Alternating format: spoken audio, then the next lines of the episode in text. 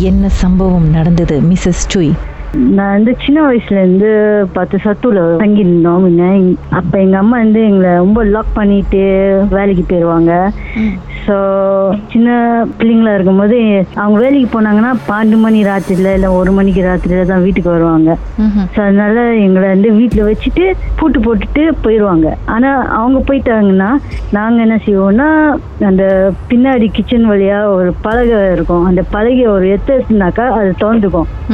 So நாங்கள் அந்த வழியா வெளியாகி அதுக்கு பின்னாடி வீட்டுக்கு பின்னாடி இருந்து சுடுகாடு.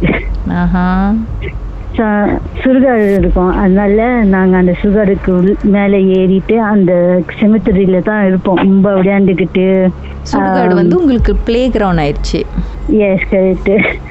நான் உண்டு இல்லை என் தங்கச்சிங்க எங்கள் அண்ணனுங்க எல்லாமே அங்கே தான் போவாங்க அப்போ அது இப்போ எங்கள் வயசு வந்து ஒரு ஏழு வயசு எட்டு வயசு கிட்ட இருக்கும். ஆனால் எங்கள் அப்பா திடீர்னு செத்துட்டதுனால எங்கள் அண்ணனுங்கலாம் ஹோமுக்கு போயிட்டாங்க. நாங்கள் உண்டி தான் எங்கள் அம்மா கூட இருந்தோம். பொம்பளை பிள்ளைங்க எல்லாமே அம்மா கூட இருந்தோம். அப்பயே நாங்க வந்து எங்க அம்மா வேலைக்கு போகும்போது எங்களை அன்னடிக்கு லாக் பண்ணி தான் போயிடுவாங்க ஆனா நாங்க அப்போ கூட விளையாட்டு தனமா அந்த பழக வழியா வழியாகி சுடுகாட்டுல தான் போய் விளையாண்டுக்கிட்டு அந்த செமத்திரியில படுத்துக்கிட்டு அங்க இருக்கிற ஆரஞ்சு பழம் சீன சுடுகாடு. அதனால ஆரஞ்சு பழம் ஏப்பிள் பழம் இருந்துச்சுன்னா எடுத்து சாப்பிடுவோம். அங்கேதான் படுத்துக்குவோம். உண்மையாலுமே பார்த்தாக்கா அங்கதான் படுத்துக்கிட்டு அங்கதான் சேட்டை பண்ணிக்கிட்டு இருப்போம். ஸோ ஒரு நாள் என் தங்கச்சி சொன்னிச்சு வா நம்ம உள்ள போய் பார்ப்போம் என்ன இருக்குன்னு. நாங்கெல்லாம் ரொம்ப ஆர்வமா ஆர்வமாயிட்டோம் ஏன்னா என் தங்கச்சி நான் நடிக்க போயிடுவோம் அவங்க பயப்பட மாட்டாங்க. உள்ள வரைக்கும் போகும்போது காட்டு உள்ளன்னு சொல்லுவாங்க.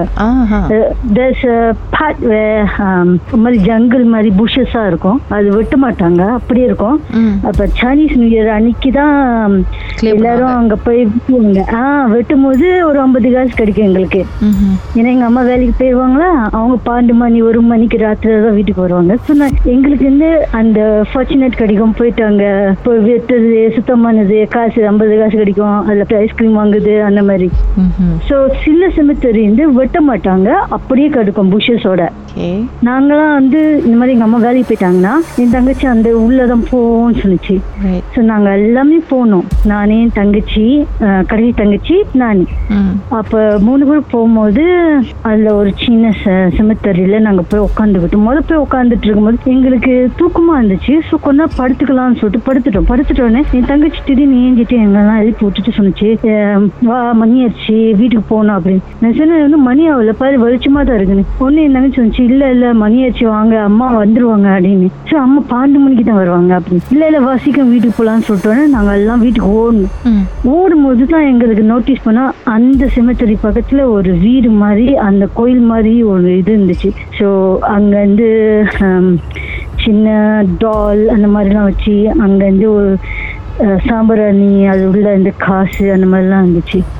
ஸோ நாங்க பார்த்துட்டோன்னே ஏன்னா சின்ன வயசு வச்சு ஸோ ஸ்லிங் காசு இருந்தாலே எங்களுக்கு எடுக்கணும்னு ஒரு ஆசை இருந்துச்சு. ஸோ நாங்களாம் போயிட்டு எடுத்துட்டோம். ம். சிலிங் காசுலாம் எடுத்துட்டு கீழே இறங்கிட்டு கடை ஓரமா ஓடிட்டு போகும்போது அப்போ வீட்டு சைட்டு தான் எல்லாரும் பத்து காசுக்கு பீனட் கச்சாங் இருந்து சம்டைம் வந்து ஜாமான்லாம் விற்பாங்க ஸோ நாங்களும் போயிட்டு வாங்கினோம். வாங்கிட்டு வாங்கிட்டோன்னே அவரு இந்த கடை அங்கிள் இருந்து காசு வந்து கேட்கும்போது நாங்க அந்த இதுல எடுத்த காசை கொடுத்துட்டோம் அவர்கிட்ட. அவர்கிட்ட கொடுத்துட்டோம்னா அவரும் வந்து ரொம்ப ஹாப்பியா எடுத்துட்டு ஓ அஹ் இங்க எனக்கு காசு கிடைச்சிச்சு நாங்க சொன்னோம். செத்து போனவங்க கொடுத்தாங்க நாங்க எடுத்துட்டு வந்துட்டோன்னு. அவரும் சிரிச்சுக்கிட்டு எடுத்துட்டாரு. அதுக்கு அடுத்த நாள் தான் எங்களுக்கு தெரியும் அந்த அங்கிள் சீக்கா வீட்டுல கிடக்குறாருன்னு. எங்களுக்கு எதுவும் ஆகல. ஏன்னா நாங்க நடிக்குமே திரும்பி சுடுகாடுல போய் விளையாண்டுட்டு திரும்பி ஆரஞ்சு பழம் எடுத்துக்கிட்டு. ஆனா அந்த கோயிலை பத்தி நாங்க மறந்தே போயிட்டோம். இந்த மாதிரி காசு எடுத்தது ஒரு நாள் தங்கச்சி சொன்னிச்சு ஏ அந்த அங்கிள் கிட்ட நம்ம காசு கொடுத்துமே. அந்த அங்கிள் செத்துட்டாரு அப்படின்னு. சாரிங்க ஒரு நிமிஷம். அப்படியே லைன்ல இருங்க. பாட்டுக்கு பிறகு மேலும் பேசுவோமே. என்னதான் நடந்துச்சுன்னு. உங்க வாழ்க்கையில மறக்க முடியாத அமானுஷ்யமான சம்பவம் நடந்திருக்கா? இந்த சம்பவத்தை எப்படியாவது என்கிட்ட சொல்லணும்னு ரொம்ப காலமா காத்துட்டு இருக்கீங்களா? போன் எடுங்க. எங்களுக்கு வாட்ஸ்அப் பண்ணுங்க. பூஜ்ஜியம் மூன்று ஆறு நான்கு ஒன்பது ஒன்று மூன்று மூன்று மூன்று மூன்று. உங்க பெயர் அதுக்கப்புறம் ஹேஷ்டாக் எம் டி அப்படின்னு டைப் பண்ண மறந்துடாதீங்க. வாரங்களின் கதைகளை மீண்டும் நீங்கள் கேட்கணுமா? ஷாக் ஆப் வாயிலா கேட்கலாம். S Y okay settings language தமிழ்னு செலக்ட் பண்ணுங்க. சர்ச் ஐக்கோன்ல மர்ம தேசம் அதுக்கப்புறம் ஷாக் காஸ்ட்